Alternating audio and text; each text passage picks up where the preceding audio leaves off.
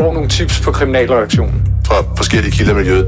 Og det er jo faktisk Virkelig grove forbrydelser, også altså voldsforbrydelser. Hvad ser vidnerne i sagen? Hvem står bag? Hvad er motivet? Ja. Konflikt imellem Forskellige grupperinger. Drab. Vold. Hævn. Hver uge vender vi aktuelle kriminalsager på Ekstrabladet. Nedturen er mildest talt uh, total for Robert Hansen, der blev kendt som den kajtede Victor i Anja og Victor-filmene, og høstede seerstemmer og topkarakterer i Vild med Dans. Tirsdag bliver han så dømt for vold mod sin daværende kæreste, Nynne Larsen.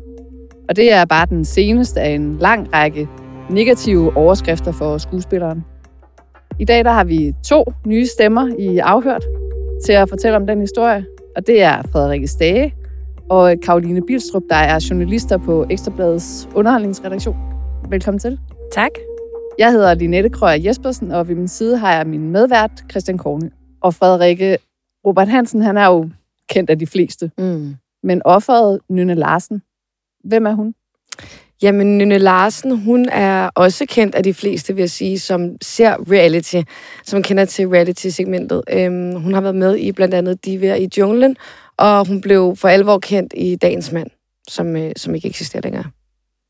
Så altså en kvinde, som man har set i mediernes overskrifter. Ja, hvis du godt kan lide reality, så ved man godt, hvem hun er. Og hvornår blev hende og Robert Hansen et par? Jamen, de blev et par i sommeren 2020.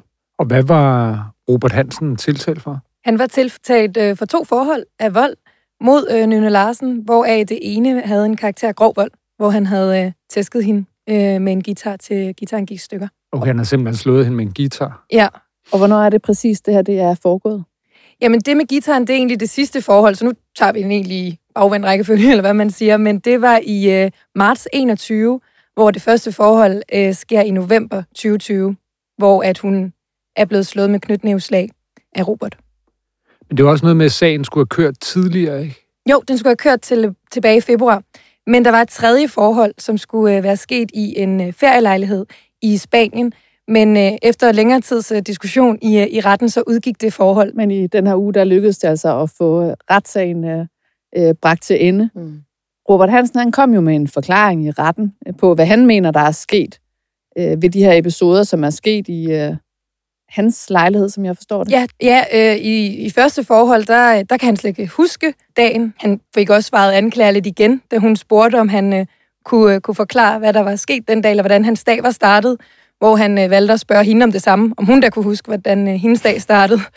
Men, øh, men heller ikke, da anklager kommer og viser nogle billeder øh, til ham af, hvordan øh, Nynne kunne have set ud den, den dag, øh, dæmmer det for ham. Han kan simpelthen ikke øh, huske det. Øh, kigger på billederne og må konstatere, at han egentlig bare synes, det ligner en, øh, en god omgang Botox. Og de her billeder, det er nogen, som Nynne Larsen hun selv har. Dem har hun sendt Taget. til politiet, ja, og taget selv. Øh, og det Har er du, ikke, har du set dem? nej, det var ikke nogen billeder, at øh, pressen blev øh, præsenteret for. Og der er også øh, nogle billeder, der har været fremme, eller i hvert fald et billede, Mm. der har været fremme af Nynne Larsens øh, skader. Hvad kan man se på dem? Jamen, på de billeder, der har været fremme, der kan man jo se, at hun er meget forslået. Det er billeder af hendes ansigt, hvor hun er hævet i ansigtet øh, og har blå mærker. Og særligt hendes øje og hendes kind er, er meget hævet. Nu er jeg jo ikke den store bruger af Botox, øh, men altså, ser man også sådan ud, hvis man har fået, fået Botox? Altså, sådan... Jeg tror faktisk også, det Robert Hansen mener, når han siger Botox, det er vist filler, som er det, man, øh, man får i læben, hvor at læben ligesom bliver hævet. Øh, igen, vi har ikke... De billeder, der var i retten, så vi ikke, men øh, jeg tror ikke, du kommer til at se forslået ud af at få øh, Botox og, og filler. Og hvad fortalte Robert Hansen videre omkring øh, det, som han er anklaget for? Jamen, det var jo en øh, ret lang forklaring, og han, han virkede faktisk også meget forvirret. Øhm, da han talte med anklageren, da han talte med sin forsvar, så var han lidt mere, mere fattet. Men han fortæller jo, at det var et stormende og et turbulent forhold. De var glade for hinanden, men der var også både fysiske og psykiske konfrontationer. Og han sagde i retten direkte, at de havde lavet en aftale om, at hvis de var blevet uvenner, og de ikke kunne være i det, så skulle en af dem forlade lejligheden. Så de var altså sådan øh, lidt som hund og kat. Det var som hund og kat, ja. Ja. ja, og det var også det, han brugte lang tid på at tegne et billede af, at, at de ligesom, ifølge Robert, var lige gode om det her. Altså, de, øh, de havde en tone til hinanden, og de, øh, de kom op og skændes, og det, det var et voldsomt, et stormfuldt forhold, kan man vist godt sige. Ja, og han sagde jo også, det sagde de begge to faktisk, at der både var stoffer og alkohol involveret i forholdet også. Men det var simpelthen altså, så- sådan en forebyggende instans, at hvis de blev rigtig uvenner, så skulle den ene gå fra Ja, lejligheden. så skulle han have lov til at forlade øh, lejligheden, sagde han. Okay, så, så det ikke udviklede sig til netop mm. det her vold. Og... Præcis. Og I siger, at Nynne Larsen, hun har sådan set også forklaret, at de havde et, øh, ja, hvad kan man sige, turbulent øh, forhold. Jamen, øh, Nynne Larsen, hun forklarer øh, faktisk det samme, som der også står i anklageskriftet, og det, som han også øh, er blevet dømt for. Man kunne godt mærke på Nynne, at hun var meget bevæget, og hun græd også flere gange i retten. Ifølge hendes forklaring, så har hun aldrig slået øh, Robert eller rørt ham. Øh, modsat Robert, der sagde, at de begge to ja, mere eller mindre var lige gode om det, selvom han jo stadigvæk nægter sig skyldig i det, han er blevet dømt for. Ja, man kan sige, at, at Nynnes forklaring var meget, øhm, forklaret meget, hvor meget hun elskede Robert, øh, og ville gøre alt for ham. Også selvom altså, at han slog hende. Altså det, det, ja, så hun tegnede ligesom det her forelskelsesbillede af, hvor glad hun havde været for ham, og at der ikke var det, hun ikke ville gøre. Hvor Robert mere tegnede et billede af et par, der havde et dysfunktionelt forhold, og de altså begge to Mm. var lige gode om det her.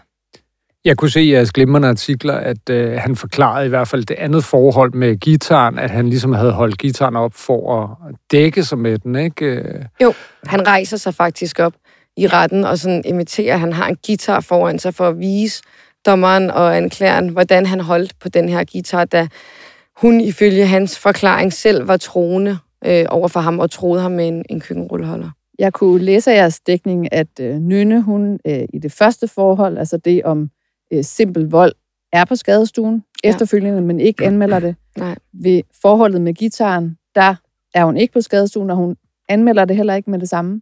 Årsagen til det, øh, ifølge Nynne, er fordi, at Robert og Nynne, de skal besøge Nynnes far dagen efter. Og øh, Robert har aldrig mødt Nynnes far, og Nynne, det er lang tid siden på det her tidspunkt, at hun selv har haft kontakt med faren, og hun vil jo rigtig gerne have Robert med. Øhm, og som hun så forklarer i går, det er, at hvis hun øh, tager på hospitalet og anmelder det, så er hun bange for, at Robert ikke vil tage med. Hun vil gerne besøge sin far her med os for at holde det her billede af normalitet. Mm. Altså forsøge at holde lidt fast i et så normalt liv som muligt. Ja, og så sagde hun også, at hun også havde dækket sig meget til med makeup Ja. dagen efter, for at det skulle se normalt ud, det hele. Det lyder som om, at Nynne Larsen, hun har faktisk har krænget sin sjæl ud i retten, altså faktisk vist meget sårbarhed. Det gjorde hun. Robert Hansen, han sad jo i retten og lyttede til alt det her. Hvordan fremstod han i retten? I hvert fald ikke på samme måde som, øh, som Nynne. Han, han bryder også ud i latter øh, undervejs i hendes forklaring. Øh, Altså i latter, hvordan? Jamen, Nynne forklarer om en episode, der havde gjort, øh, ifølge hende, ham, øh, hende usikker på øh, Robert Hansens øh, interesse i hende. Og, og, øhm, og det, der, det er så der, at øh, han bryder ud i et, et grin. Et øh, højt grin. Ja, fordi han ligesom nok må indikere, at, at det var ikke sådan, at han synes, det var sket. Bliver han i rette sat af dommeren for det? Ja, øh, og Nynne kommenterer det også, at hun synes, det er ret ubehageligt, at der bliver grint, under, øh, når hun sidder her og taler, og så må dommeren bede ham om at holde op, og så undskylder han så. Og hvordan fremstod han ellers? Øh, jeg har lyst til at sige forvirret øh, og undrende, som om han ikke øh, altid lige vidste, hvad der foregik øh, om, omkring ham, og han kiggede meget ud i luften, øh, nikkede nogle gange, og ellers sad og rystede på hovedet, hvis han for eksempel ikke var enig i, hvad der blev forklaret. Øhm, Og sad og skrev på sin telefon undervejs? ja, øh, det To blev måske gange. lidt kedeligt for ham, så, øh, så på et tidspunkt øh, ryger telefonen op, hvilket også bliver bemærket af anklager, der, der kommenterer det, og så, øh, ja, så må, må dommeren også øh, bede, øh, spørge, hvad det er, hvor han øh, fortæller, at han bare sender en sms, og hun måtte gerne se, og rækker telefonen frem. Øh, det havde hun ikke noget behov for.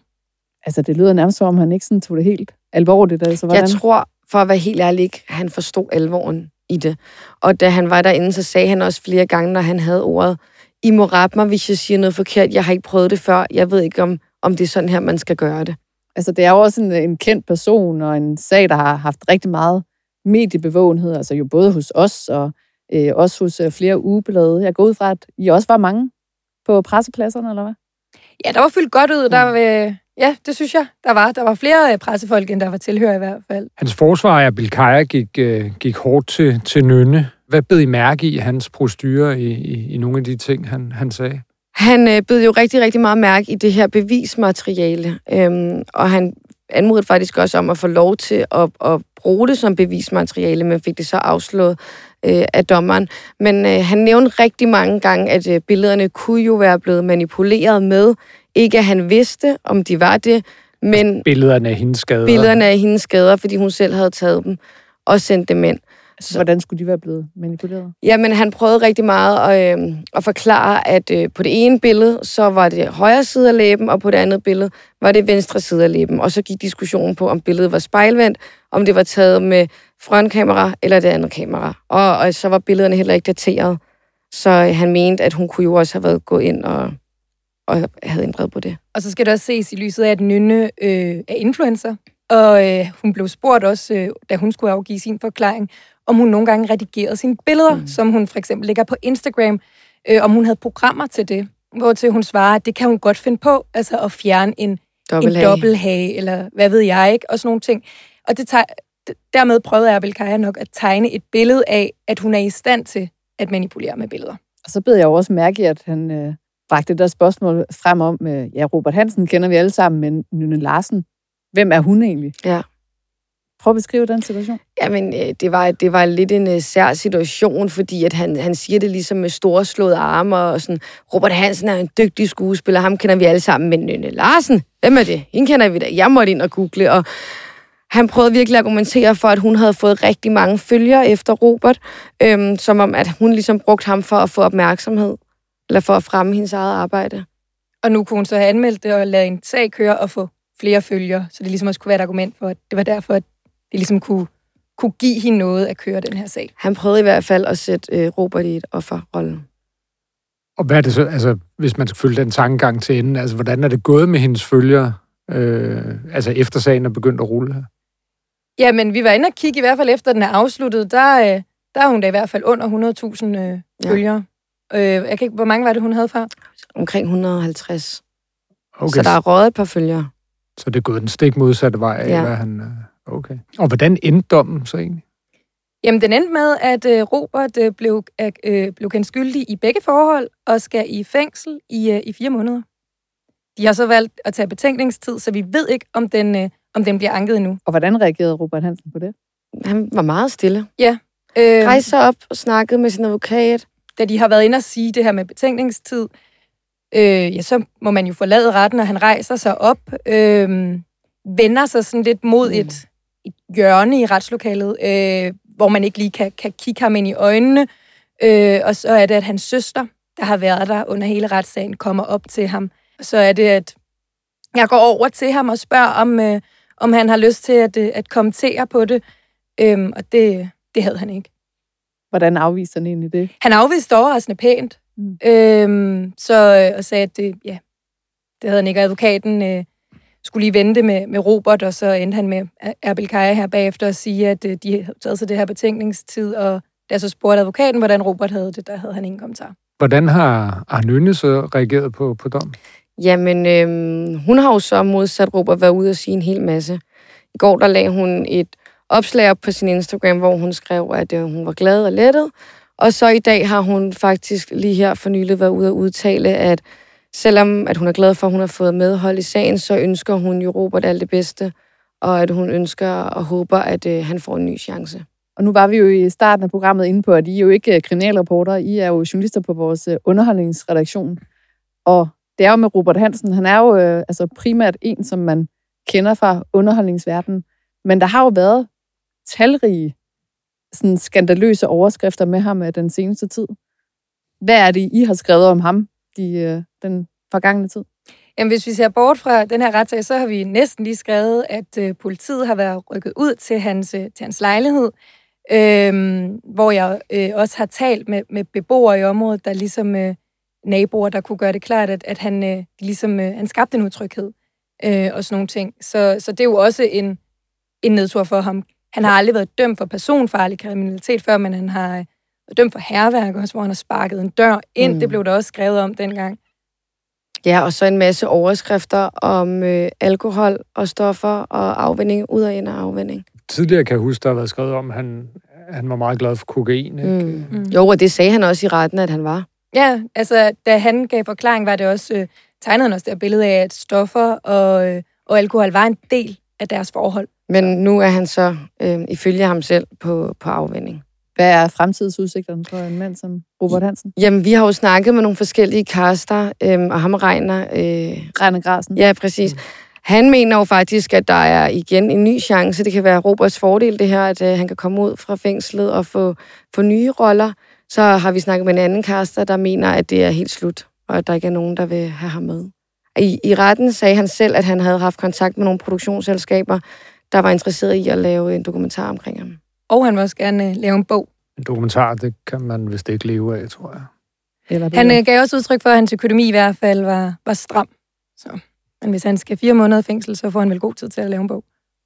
Vi må se, hvad fremtiden bringer. I første omgang, så er det i hvert fald, at vi skal have fastslået, hvorvidt han har tænkt sig at anke den her voldsdom. Og så tænker jeg lige ved slutte programmet med at gøre lidt øh, reklame for din podcast, øh, Frederikke. Det er jo den, der hedder Der er brev, Yes. som øh, handler om reality-verden, øh, forskellige øh, tv-programmer, og hvor I blandt andet også taler om sagen med Robert Hansen. Og tak, fordi I var med her. Tak. Tak fordi vi måtte. Tre mystiske eksplosioner, to skyderier i Odense og Munkebo på Fyn. I en periode fra februar til juni i år. Kan tråde til svenske narkobagmænd og en haskæld på mange millioner kroner. Bjarke Vestesen, du har skrevet om denne her sag fra Fyn. Hvad er der sket ved de her episoder? Det er jo ikke, fordi der er sket så meget andet end eksplosioner. Det har været øh, øh, kraftigt fyrværkeri, det har været kanonslag, som egentlig øh, har været rettet mod nogle personer, men ikke for at anrette skade som sådan. Det samme med de skud, der har været, har også været en form for advarselsskud. Men, men det er påmindelser om, at vi holder øje med jer, vi ved, hvor I bor, øh, og vi vil have vores penge. Altså tre eksplosioner af kraftig fyrværkeri og to skyderier. Det så voldsomt ud. Jeg kan huske, jeg skrev selv øh, fra et af gerningsstederne en opgang øh, i Bøgeparken øh, i Voldsmose, hvor øh, altså døren var blæst ind og, og svært beskadiget. Så altså, det må virkelig være kraftig fyrværkeri, der er tale. Der har været blæst på, øh, og ifølge politiet så er der tale om kanonslag, øh, som har været anrettet mod en øh, privat bolig øh, to gange. Et sted i et villakvarter, øh, ikke så langt fra noget, der hedder Rosengård som er et stort shoppingcenter, hvor der kommer øh, massevis af mennesker hver, hver dag. Øh, det andet sted er, som du også siger, øh, i en opgang til en lejlighed i Bøgeparken i Voldsmose. Og så har der også været to skyderier. Dertil har der været to skyderier. Det ene skyderi på, øh, på noget, der hedder Strandvejen i et forstadsområde, der hedder Sæden, hvor der er blevet skudt med en maskinpistol. Øh, den del er sådan set opklaret, og der er en ung mand, som er blevet dømt for det. Så har der været et skyderi i Munkebo, øh, også ved en person, som på en eller anden måde har relation til de, til de andre personer, hvor der har været både skyderi og eksplosioner. Og hvorfor er det, du relaterer de fem episoder? Ja, det er sådan set ikke mig, der relaterer dem. Det, det er faktisk Fyns politi, der relaterer dem til hinanden, og det fremgår også af et svar til Folketingets retsudvalg, at man faktisk øh, ser på de her øh, fem begivenheder over en kamp. Øh, og det er fordi, der bor personer, som er relateret til to mænd, som øh, helt tilbage i februar, øh, efter en hissig biljagt fra den fynske motorvej ind mod Odense, ind gennem Odense på et tidspunkt med op mod 140 km i timen, kører ind i et øh, vejskilt i et stærkt befærdet kryds. Og, og det er jo altså en biljagt med politiet i hælene. En biljagt med politiet ja. i hælene, ja. Og det som, øh, det, som politiet finder i den her bil, udover at, at, at der jo er, er to mænd i bilen, det er, at de finder 280 kilo has. Og det bliver jo konfiskeret af politiet. Og øh, de her to mænd, de øh, ryger i grundlovsforhør, hvor de faktisk får en straks, en straks dom. De bliver simpelthen dømt i grundlovsforhøret. To og et halvt års fængsel til den ene, og tre års fængsel til den anden. Så de erkender besiddelse af de 280 kilo hash? De erkendte besiddelse af de her 280 kilo hash, ja. Og øh, da de jo så er blevet konfiskeret, så står der jo nogen og mangler 280 kilo hash, som de skal have erstatning for. Men politiet har jo så relateret de her sprængninger og eksplosioner, øh, fordi de er relateret til personer, som øh, på en eller anden måde er i familie med de to mænd, som jo altså nu sidder, sidder fængslet. Så kan man sige, at det kriminelle miljø, der er det ikke en gangbar undskyldning, at man siger, at jamen, politiet har jo taget hassen, så er vi ligesom, øh, ja, off the hook. Der er nogen, der vil have penge for de her 280 kilo has, som de jo formentlig også har skulle betale for i, i det første led, øh, og som jo, jo vi har givet en betragtelig fortjeneste, når det skulle sælges videre. Øh, om, og hvis vi taler om på gadeplan, måske op til 28 millioner, det er nok ikke det, som bagmændene vil have øh, kontant afregning for, men, men lad os så sige måske 6-8 millioner kroner, som jo også er betragteligt mange penge. Og øh, det er jo så derfor, at de her øh, eksplosioner og skyderi har fundet sted, fordi øh, de her narkobagmænd, de vil jo have deres penge, og så går de altså, når ikke de kan gå målrettet efter de to mænd, som mistede den her dyrebare last i bilen, så, øh, så går de efter familiemedlemmer til de to mænd. Ja, fordi de to mænd, de sidder så bag trammer, fordi de har fået straksdomme. Og så siger du, at målene for de her eksplosioner og skyderier, det er familiemedlemmer. Det ene sted, der er det en søster til, til den ene af dem, og øh, det andet sted, der er det faren til den anden. Og så det tredje sted, der er en eller anden relation, øh, og, og det er der også det fjerde sted. Vi taler sådan set fire steder, tre eksplosioner, øh, og så de her to skyderier. Jeg troede på en eller anden måde, at det var sådan lidt øh, no-go, at man gik efter familiemedlemmer. Jamen det har det også været, øh, og langt hen ad vejen, så har man netop holdt familierne ude af de her konflikter. Det ser vi jo alle steder i landet, også i København. Men vi er også begyndt at se, også i København, at, øh, at kriminelle jo går efter familiemedlemmer øh, og øh, ligesom giver en påmindelse om, at vi er her, vi ved, hvor du eller I bor henne. Vi ved, I er relateret til den her person, som skylder os en tjeneste, eller skylder os nogle penge, som jo nok er det alt overvejende i de her sager. Du har jo så øh, researchet dig frem til, at øh, der i det her sagskompleks øh, er nogle tråde til, øh, til Sverige. Ja, der er øh, skrevet en hel del på de sociale medier om, at øh, det er svenske narkobagmænd, som jo øh, vil have deres penge for de her 280 kilo has. Kan du egentlig komme lidt nærmere sociale medier? Hvor er ja, det? sociale medier, det er på Instagram. Ja, og, og hvem er, hvad er det for nogle typer, der skriver? Det er jo, det er jo kriminelle der skriver. Øh, blandt andet skriver, at man skal ikke fokke øh, med, med svenskerne. Man skal ikke tro, at det er en børnehave i Sverige, men at det er dødsens alvor.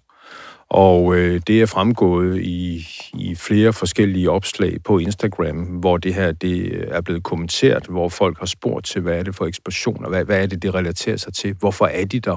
Jeg husker selv den første eksplosion, hvor der var meget mystik omkring, hvorfor pludselig en eksplosion i et i øvrigt helt almindeligt fredeligt øh, villakvarter. Øh, og jeg kiggede så på, hvem boede der, og det var ikke en person, som på nogen måde ringede nogle klokker hos mig, fordi det ikke er en person, der har noget med kriminalitet at gøre. Andet end at vedkommende altså i familie med en af de her to personer, som er blevet fængslet for, for, øh, for den her manglende has.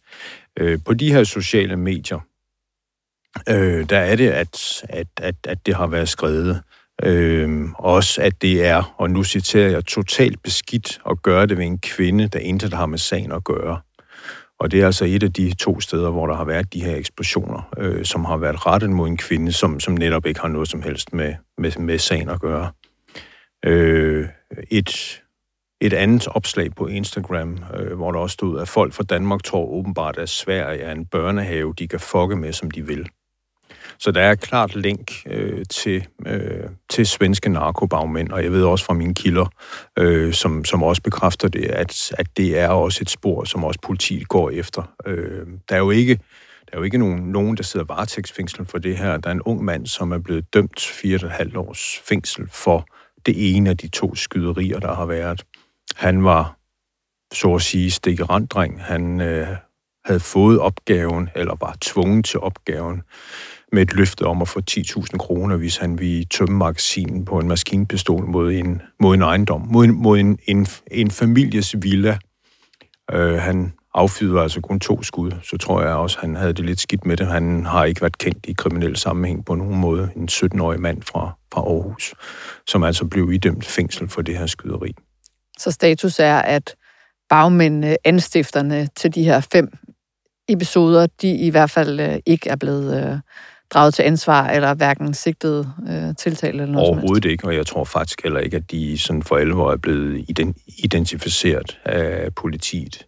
Men, men det er klart, der er jo en frygt for, at den her konflikt jo ikke er afsluttet. Der er en frygt for øh, fra helt almindelige borgere, som altså bor tæt på de steder, hvor der har været eksplosioner, at det skulle ske igen. Fordi hvis vi taler om, at der skal betales, lad os sige, 6-8 millioner kroner, øh, og ikke alle pengene er faldet, så, så kan der jo komme nye påmindelser øh, til familiemedlemmerne om, at nu skal I se og betale. Ja, fordi ved du noget omkring, om gælden stadig eksisterer? Øh, gælden eksisterer stadigvæk af det, som jeg har hørt. Øh, der er betalt en stor del af den, øh, men, men der er stadigvæk en gæld tilbage, og så handler det jo også om, om nogle andre begreber inden for det miljø, nemlig omkring ære og respekt, øh, og om ikke at tabe ansigt. Øh, og det er også nogle af de ting, der også øh, spiller ind i, i det her miljø. Og så er der jo hele øh, linket til Sverige. Vi må jo desværre konstatere, at det er jo langt fra første gang, at Sverige er nævnt i forbindelse med bandekriminalitet i, øh, i Danmark.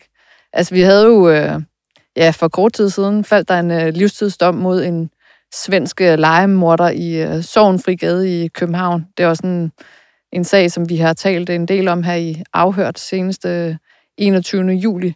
Altså, hvor der var en svensk mand, der blev idømt livstid for at være blevet hyret som en øh, form for øh, legemorder på dansk jord. Det er så en dom, der er blevet anket. Og jeg har også læst, at der er omkring 30.000 personer, der indgår i de svenske øh, bander. Altså til sammenligning, så er der registreret omkring 1.400 bandemedlemmer i, i Danmark. Altså, er du stødt på øh, andre episoder, hvor der har været øh, svenske øh, bandekriminelle, øh, der har huseret i Danmark? Altså, det er jo interessant, at Øresundsbroen har været med til at forbinde øh, mangt og meget, også øh, positivt, men også, men også at lade de kriminelle krydse øh, Øresund. Øh, og det, jeg har oplevet øh, i den fynske bandekonflikt, det er jo, at øh, den gruppering, der hedder Nine Huna, som er en somalisk øh, bandegruppering, øh, de har jo allieret sig med den svenske øh, dødspatruljen, som jo egentlig stammer fra Stockholm, og som jo også er en, en, en alt overvejende somalisk øh, bandegruppering. Og det er altså en, øh, en ganske brutal svensk øh, gadebande, som der er tale om. Øh, præcis hvad det samarbejde eller den alliance går ud på, det er nok kun parterne selv, der ved det. Men, men jeg ved også, at dengang, da alliancen blev indgået, der var der repræsentanter fra dødspatruljen fra Sverige i Odense, i Odense forstaden Voldsmose, hvor de faktisk øh, gik rundt, førte sig frem øh, sådan lidt paradeagtigt, lidt cortege-agtigt, øh, for ligesom at manifestere sig øh, over, for, øh, over, for, ja, over for befolkningen, øh, over for borgerne i øh, Voldsmose. Der bor øh, små 10.000 mennesker i Voldsmose, som i øvrigt er ganske glade for at bo der, lige bortset fra, at der er nogle bandegrupperinger, som altså ofte gør det, gør det utrygt at være der. Men der er helt klart en svensk forbindelse til den her øh, somaliske 900-gruppering. Øh, ja, vi så det jo også i dobbeltdrabet i Herlev i 2019, hvor at, øh, at det var to svenske bander, der tørnede sammen. Jo netop dødspatruljen, som du nævner, og så øh, Shotters. Så det er jo nogle meget, meget øh, brutale ting, der faktisk er sket med svensk mellemkomst. Altså, hvis vi ser på, hvad der er sket og sker i Sverige, så er det jo en brutalitet, som, som vi jo heldigvis ikke har set i Danmark, øh, fordi de er, de er så brutale, som de er.